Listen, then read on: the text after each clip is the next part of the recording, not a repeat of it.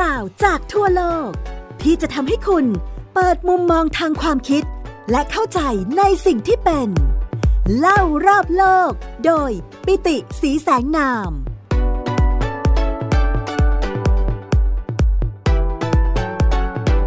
สวัสดีครับ คุณผู้ฟังที่รักทุกท่านกลับมาพบกับผมปิติสีแสงนามและไทย PBS Podcast เล่ารอบโลกกันในตอนใหม่แล้วนะครับ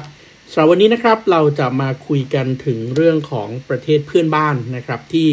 มีเพลงชาติที่น่าสนใจมากๆนะครับ นั่นก็คือเพลงชาติของประเทศเมียนมา เพลงชาติของประเทศเมียนมาเนี่ยเกิดขึ้นในห่วงเวลาที่เมียนมาเองนะครับกำลังพยายามที่จะเรียกร้องเอกราช สมัยก่อนนะครับเมียนมาเนี่ยไม่ได้มีเพลงชาติอย่างเป็นทางการนะครับ แล้วก็แน่นอนตอนนั้นยังไม่ได้ใช้ชื่อพับเมียนมาด้วยนะครับ เรียกว่าพม่า พม่าเนี่ยไม่ได้มีเพลงชาติอย่างเป็นทางการนะครับ จะมีก็มีแต่เพลงสรรเสริญพระบารมี แล้วก็หลังจากที่ปี 1886 นะครับ ตัวของพม่าเนี่ยก็ถูกผนวกนะครับ หลังจากที่ทำสงครามกับอังกฤษทั้ง 3 ครั้ง พอทำสงครามกับอังกฤษทั้ง 3 ครั้ง ตอนแรกก็เสียทางตอนใต้ของพม่าก่อนนะครับมลิดทวายตะนาวสี หลังจากนั้นนะครับก็เสียไล่ไปจนถึงย่างกุ้งนะครับ แล้วก็ครั้งสุดท้ายเนี่ยก็เเสียไล่ขึ้นไปจนถึงอมรปุระนะครับแล้วก็มันดาเลทำให้กษัตริย์องค์สุดท้ายของพม่าเองเนี่ยก็ต้องถูกย้ายนะครับให้ไปอพยพไปอยู่ที่อินเดียนะครับรัตนคีรี เพราะฉะนั้นพอพม่าถูกผนวกเข้าเป็นส่วนหนึ่งของอินเดียนะครับภายใต้การปกครองของอังกฤษ เรียกว่า British Raj เนี่ยนะครับในปี 1886 อังกฤษก็เลยใช้เพลง God Save the King ซึ่งก็เป็นเพลงชาติของอังกฤษเนี่ยนะครับเพลงชาติของสหราชอาณาจักรเนี่ยมาเป็นเพลงชาติของ British พม่าหรือว่า British เมียนมาด้วย ตั้งแต่ปี 1886 นะครับขบวนการ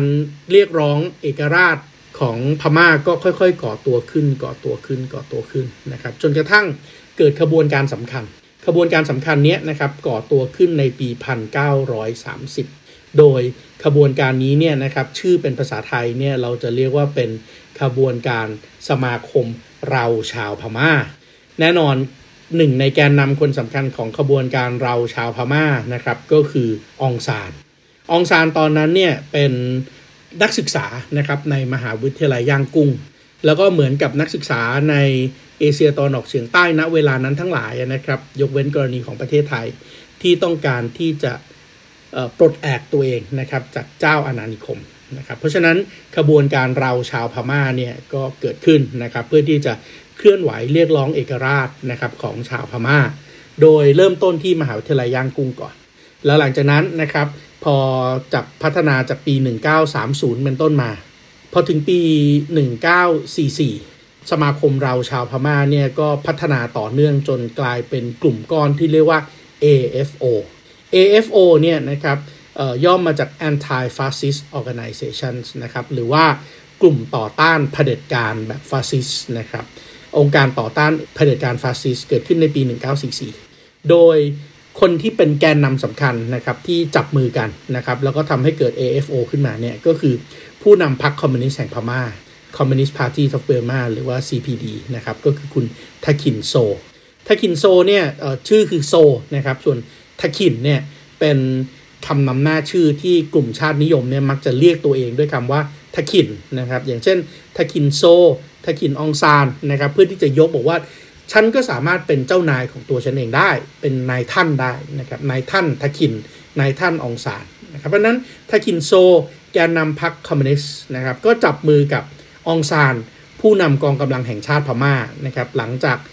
จบการศึกษาจากมหาวิทยาลัยย่างกุ้งนะครับองซานเองเนี่ยก็เป็นแกนนำกองทัพปลดปล่อยพม่านะครับเรียกว่า Burma National Army หรือว่า BNA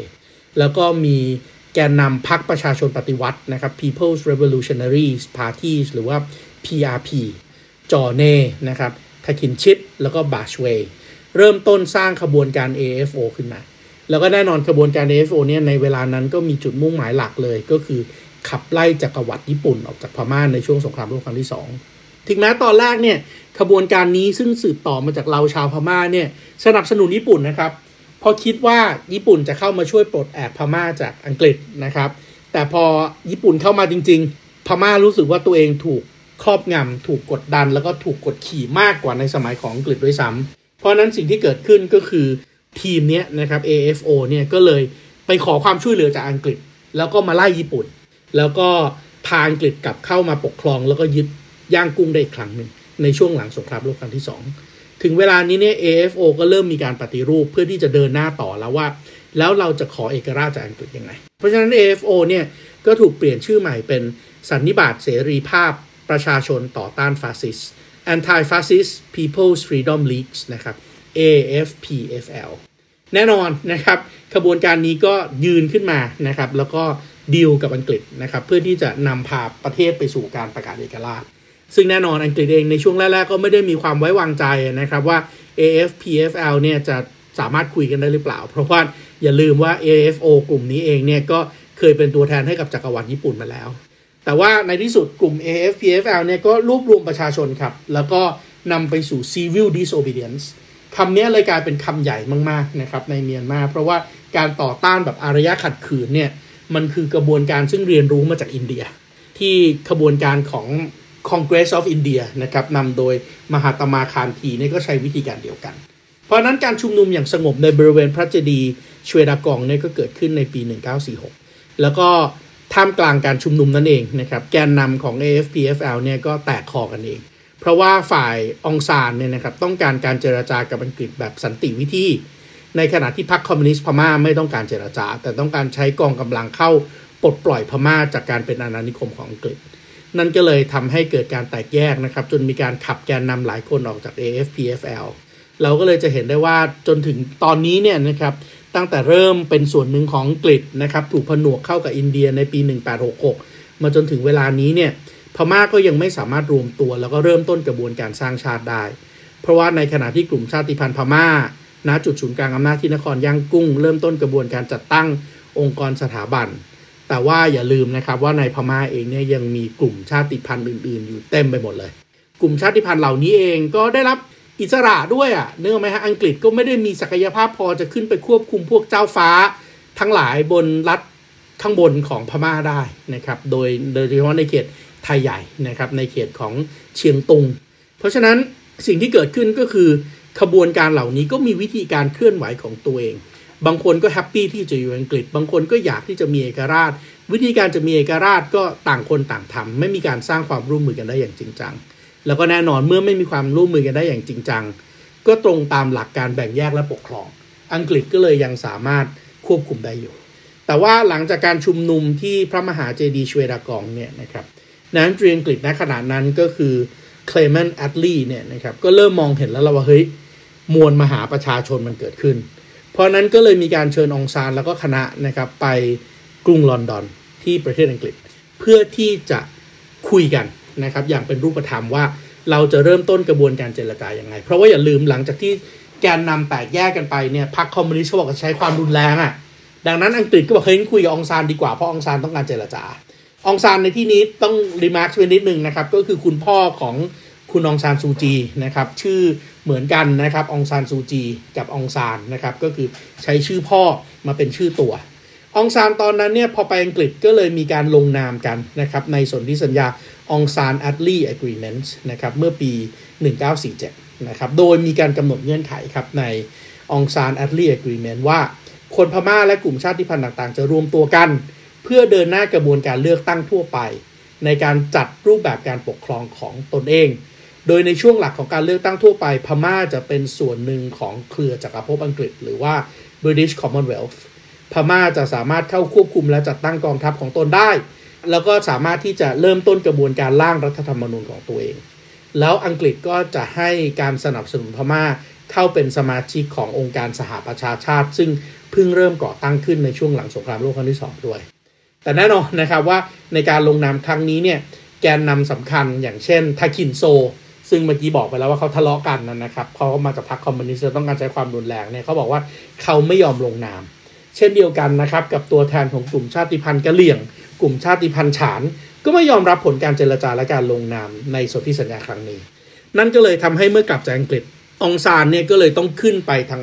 ภาคเหนือ ไปที่รัฐฉานทางตอนเหนือชายแดนระหว่างไทยกับพม่านะครับไปที่เมืองปางหลงนะครับหรือว่าปางหลวง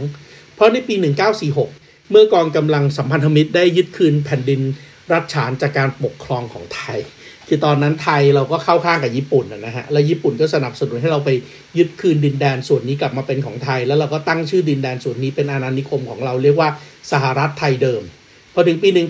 1946 หลังสงครามโลกที่ 2 สัมพันธมิตรก็ยึดคืน รัฐฉานตรงนี้มาได้นะครับ แล้วก็กลับมาเป็นส่วนหนึ่งของพม่า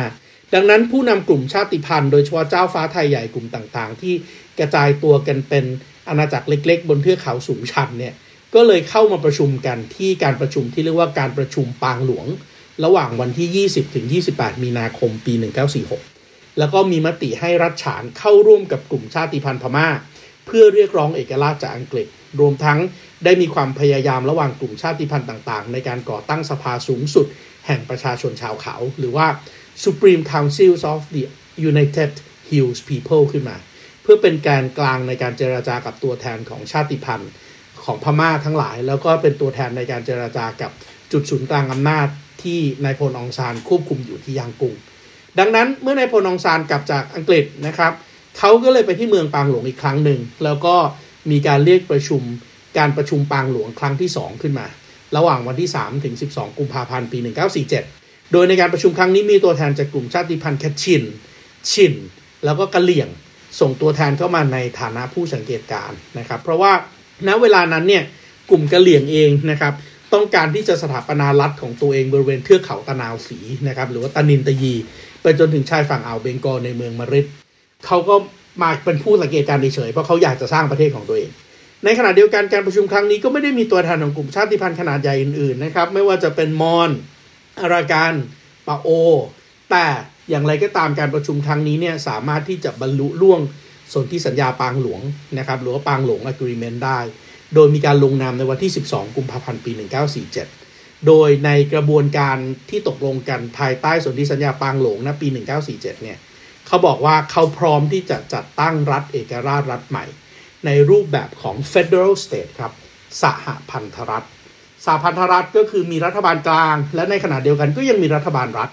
และแต่ละรัฐก็มีอิสระ พอสมควรในการดำเนินนโยบายของตัวเอง ซึ่งแน่นอนครับ เหตุการณ์นี้ก็ดูเหมือนว่าความเป็นจริงในการที่จะเรียกร้องเอกราชเนี่ยใกล้จะสำเร็จ โดยแน่นอนนะครับ กลุ่มชาติพันธุ์หลากหลาย ก็เริ่มเห็นว่าเอ๊ะการเข้ามาแล้วจะมีโมเมนตัมมีพลังในการเรียกร้องเอกราชเนี่ยมันก็สูงอยู่นะ แล้วในขณะเดียวกันตัวเองก็ยังมีอิสระในการปกครองตนเองในระดับหนึ่งได้ สิ่งที่เกิดขึ้นก็คือกลุ่มชาติพันธุ์หลายๆกลุ่มก็เริ่มเข้ามา แต่ว่าเข้ามาแบบมีเงื่อนไข โดยเงื่อนไขที่สำคัญเช่นอะไรบ้างครับ เช่น ในสหภาพพม่าที่จะเกิดขึ้นใหม่นี้ หากต้องมีการตัดสินใจใด ๆ ที่เกี่ยวข้องกับดินแดนชายขอบ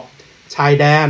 ดินแดนในพื้นที่ของกลุ่มชาติพันธุ์ จะต้องให้มีการจัดตั้งสภาบริหารระดับสูง หรือว่า Executive Council ขึ้นมาตัดสินใจร่วมกัน โดยสภาบริหารระดับสูงนี้ต้องมีรองประธานสภาอย่างน้อยสองคน มาจากการเสนอชื่อของสภาสูงสุดแห่งประชาชนชาวเขา ที่เมื่อกี้ผมเล่าไปตอนแรกนะครับ ว่าเขาจัดตั้งขึ้นมาก่อนหน้านะรัฐที่เรียกว่า Supreme Council of the United Hills People เพราะนั้น ทุกคนก็เริ่มมองว่าเอ๊ะมันมีทางที่จะหาทางออกร่วมกันได้นะ รวมทั้งมีหลักการที่ทุกฝ่ายยอมรับด้วยนะครับว่าพื้นที่ที่จะเกิดขึ้นใหม่เหล่านี้เนี่ยต้องมีอำนาจในการบริหารจัดการตนเอง ในรูปแบบของเขตปกครองตนเอง ที่มีอำนาจเต็มในการบริหารจัดการกิจการภายในของตัวเอง หรือว่าภาษาอังกฤษก็ใช้คำว่า full autonomy in internal administrations แล้วก็กำหนดด้วยนะครับว่าประชาชนกลุ่มชาติพันธุ์เนี่ย จะต้องมีสิทธิขั้นพื้นฐานได้เชกเช่นเดียวกับประชาชนในประเทศประชาธิปไตยอื่น ๆ แล้วก็แน่นอนกลุ่มที่ไม่เห็นด้วยในตอนแรกนะครับ อย่างเช่นกลุ่มคชินก็บอกว่าจะร่วมกับข้อตกลงนี้ก็ได้ แต่ยังขอสงวนสิทธิ์ในการจัดตั้งรัฐ แล้วก็ประเทศอิสราเอาไว้ พอคชินขอแบบนี้เราก็เลยเห็นฉานเห็นฉินเนี่ยขอวิธีการแบบเดียวกันด้วย โดยเฉพาะเรื่องของการบริหารจัดการงบประมาณที่ตัวเองจัดเก็บได้ คุณกำลังฟัง เล่ารอบโลก โดย ปิติสีแสงนาม ทางไทย PBS Podcast ณเวลานั้นปางหลวงนะครับ ก็ถือว่าเป็นสนธิสัญญาที่มีความสำเร็จ แล้วก็นำพม่าไปสู่การเลือกตั้ง ไปสู่การตั้งสภาร่างรัฐธรรมนูญนะครับ ได้ในเดือนเมษายนปี 1947นะลงนาม 12 กุมภาพันธ์ปี 1947 แต่อย่างไรก็ตามนะครับ ในการเลือกตั้งครั้งนั้นนะครับทั้งกลุ่มชาติพันธุ์มอญกะเหลี่ยง แล้วก็กลุ่มการเมืองต่างๆ ที่ไม่สนับสนุนนายพลองซานเนี่ยก็ไม่ยอมรับแล้วก็ไม่ขอมีส่วนร่วมในการจัดตั้งรัฐบาลนะครับแล้วก็ไม่ยอมรับผลการเลือกตั้งด้วย นั่นก็เลยทำให้ 176 เสียงจากที่นั่งในสภาทั้งหมด 201 เสียงเนี่ยนะครับที่เข้ามาเป็นสภาร่างรัฐธรรมนูญเนี่ยล้วนแล้วแต่กลายเป็นสมาชิกของ AFPFL ที่อยู่ในปีกของนายพลองซานทั้งนั้นเลย ซึ่งนายพลองซานก็พยายามแก้ไขปัญหานี้นะครับ ที่ปัญหาที่ว่าไม่มีส่วนร่วมจากกลุ่มชาติพันธุ์อื่นๆเนี่ยโดยการไปเชิญผู้นำกลุ่มกะเหลี่ยงนะครับ มาบาเขียงนะครับ แล้วก็ผู้นำกลุ่มไทยใหญ่เซาฮัสตุนนะครับ แล้วก็ตัวแทนของกลุ่มชาติพันธุ์ทมินจากอินเดียนะครับ อย่างเช่นอับดุลราฟักเนี่ยเข้ามาเป็นคณะรัฐมนตรี เพราะนั้นมามาถึงจุดนี้เนี่ยเราก็จะเริ่มเห็นแล้วแหละนะครับว่าพม่าเองก็ดูเหมือนกับจะเข้ารูปเข้ารอย รัฐเอกราชแห่งใหม่เนี้ยนะครับก็กำลังจะเกิดขึ้น โดยทุกคนบอกว่าเออมันจะต้องเป็น federal state นะ แต่ละรัฐเนี่ยสามารถที่จะปกครองตัวเองได้อย่างอิสระนะครับ แต่ในที่สุดสิ่งที่เกิดขึ้นคืออะไรครับ สิ่งที่เกิดขึ้นก็คือสถานการณ์ที่เลวร้ายที่สุดและไม่มีใครคาดฝันก็จะเกิดขึ้นครับ นั่นก็คือชายชะกันสี่คน ใส่ชุดเครื่องแบบทหารปลอม พร้อมอาวุธครบมือนะครับปืนกลทอมสันปืนกลสเตน แล้วก็ระเบิดมือ ขับรถจี๊ปทหาร บุกเข้าไปในอาคารที่เคยเป็นที่ทำการของรัฐบาลอังกฤษในฐานะเจ้าอาณานิคม ในวันที่ 19 กรกฎาคมปี 1947 ครับ พอบุกเข้าไปเสร็จปุ๊บก็กราดยิงเข้าไปในห้องประชุม ซึ่งในห้องประชุมนั้น คนที่นั่งประชุมอยู่ก็คือนายโปนองซานแล้วก็คณะรัฐมนตรีของเขาอีก 8 คน ผลที่เกิดขึ้นก็คือทั้ง 9 คนที่เป็นแกนนำเสียชีวิตครับ เช่นเดียวกับการเหตุการณ์รอบสังหารบุคคลสำคัญอื่นๆครับ กระบวนการในการหาคนวางแผนและคนมาลงมือสังหาร ก็จะเต็มไปด้วย conspiracy theory โดยในกรณีของพม่านะครับบุคคลที่ถูกจับกลุ่มภายในวันเดียวกันกับเหตุการณ์รอบสังหารก็คืออูซอ ซึ่งอูซอเนี่ยคืออดีตนายกรัฐมนตรีของ British Burma ครับ เป็นนายกรัฐมนตรีของพม่าในสมัยที่อังกฤษปกครองนะครับ หรือว่าเป็นเรียกได้ว่าเป็นตัวแทนของอังกฤษเลย แม้ว่าในการสืบสวนสอบสวนเนี่ย อูซอจะบอกว่าที่ทำไปทั้งหมดเพราะว่าอิจฉาองซาน ฟังดูเหตุผลไม่ค่อยขึ้นเท่าไหร่นะครับเพราะว่าอิจฉาในที่สุดคำตัดสินก็คือประหารชีวิตอูซอ แต่ว่าจนถึงทุกวันนี้นะครับก็มีทฤษฎีออกมาเต็มไปหมดเลยนะครับว่าอะไรเกิดขึ้นบ้างในวันนั้น บางคนก็บอกว่าอาจจะเป็นการทำงานของ MI5 MI6 นะครับ เพราะนั้นหลังเหตุการณ์รอบสังหารเนี่ยผู้ช่วยขององซานซูจี เอ้ยขอโทษขององซานก็เลยถูกตั้งขึ้นมาให้เป็นนายรัฐมนตรี แล้วก็เป็นประธานสภาร่างรัฐธรรมนูญแทน นั่นก็คืออูนุ อูนุก็ร่างรัฐธรรมนูญนะครับ แล้วก็ร่างรัฐธรรมนูญเสร็จในวันที่ 24 กันยายน ปี 1947 โดยตัวแทนของรัฐต่างๆ ที่เคยแสดงความต้องการจัดตั้งสหพันธรัฐเนี่ยเริ่มหวาดระแวงเรื่องของความปลอดภัยของตัวเองละ เพราะว่าขนาดองซานยังถูกฆ่า เพื่อนทุกคนก็บอกว่าอย่างนั้นเอาให้มันเกิดขึ้นก่อนละกัน พอทุกคนบอกว่าเอาให้มันเกิดขึ้นไปได้ก่อน สิ่งที่เกิดขึ้นคืออะไร สิ่งที่เกิดขึ้นก็คือรัฐใหม่เนี่ย เกิดขึ้นในรูปแบบที่ทุกคนเองก็ต้องหาทางประนีประนอมกันให้เกิดขึ้นให้ได้ โดยรัฐใหม่จะถูกเรียกว่า Union of Burma หรือว่าสหภาพแห่งเมียนมา โดยสหภาพแห่งเมียนมาเนี่ยมีการตกลงกันไว้ครับว่า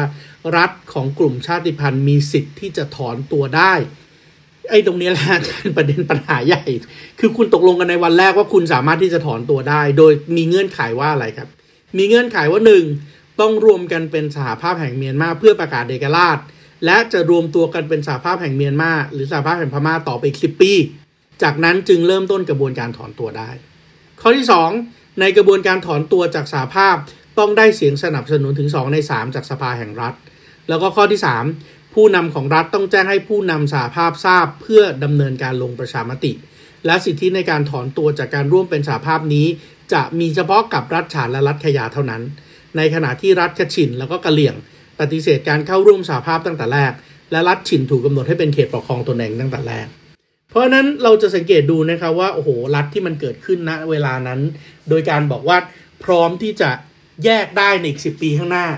มันคือการฝังระเบิดเวลาถูกต้องไหมครับ ที่นับถอยหลังไปเรื่อยๆเรื่อยๆเรื่อยๆแล้วลองคิดดูว่าในอีกสิปีต่อมาจะเกิดอะไรขึ้นคำตอบก็คือในอีกสิปีต่อมาไม่เกิดอะไรขึ้นครับ เพราะในที่สุดรัฐบาลของอูนูถูกรัฐประหารโดยนายพลเนวิน เพราะกองทัพมองว่าถ้าปล่อยให้ระเบิดเวลาถึงเวลานั้น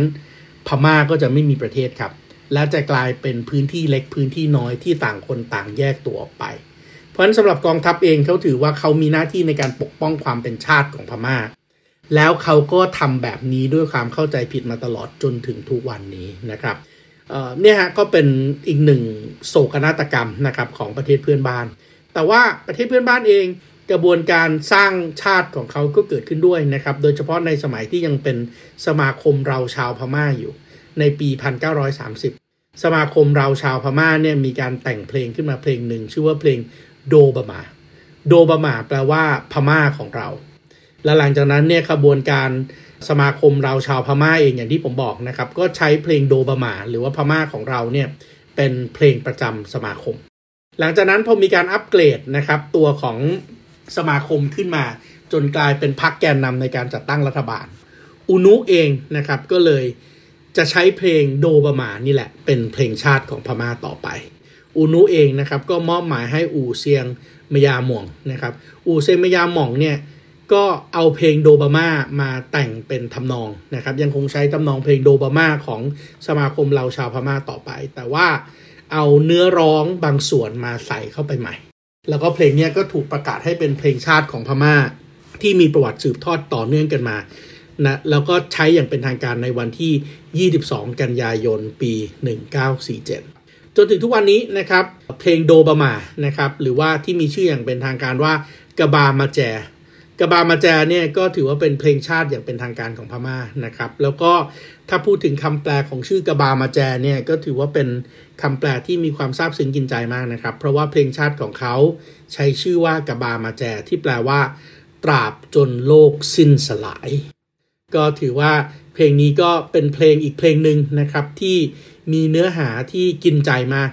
ก่อนที่จะรับฟังกันผมขออนุญาตเอาคำแปลของเนื้อเพลงนะครับ ตราบจนโลกสิ้นสลายนะครับ หรือว่ากบามาแจมาเล่าให้ฟัง แล้วเนื้อความเป็นอันนี้ครับ แห่งหนที่ปรากฏทั่วซึ่งความเป็นธรรมและเอกราช ประเทศของเรา แผ่นดินของเรา แห่งหนที่ปรากฏทั่วซึ่งสิทธิอันเท่าเทียมและแนวทางที่ถูกต้องนำพาประชาชนไปสู่ชีวิตที่สงบสุข ประเทศของเรา แผ่นดินของเรา ความเป็นสหภาพอันเป็นมรดกตกทอดสืบมา เราขอปฏิญาณเพื่อพิทักษ์สิ่งนี้ไว้มั่น ตราบชั่วกาลปวสารตราบโลกสิ้นสลาย แผ่นดินพม่าจะคงอยู่ต่อไป เรารักและเทิดทูนบ้านเมือง เพราะนี่คือมรดกที่แท้จริงจากบรรพชน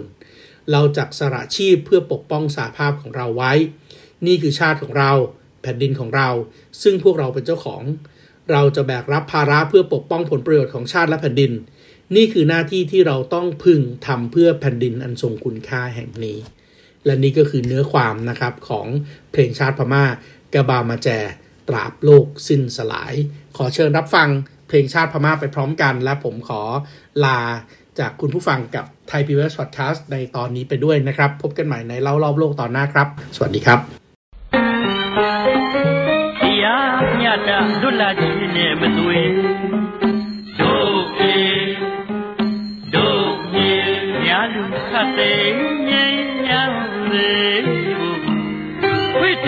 Yeah.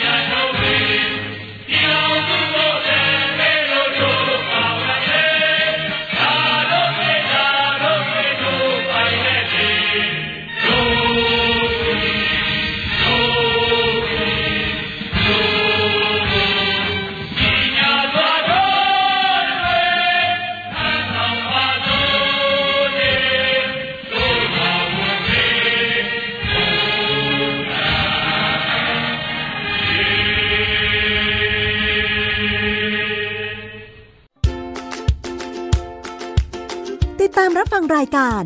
เล่ารอบโลก ได้ทางเว็บไซต์และแอปพลิเคชันไทย PBS Podcast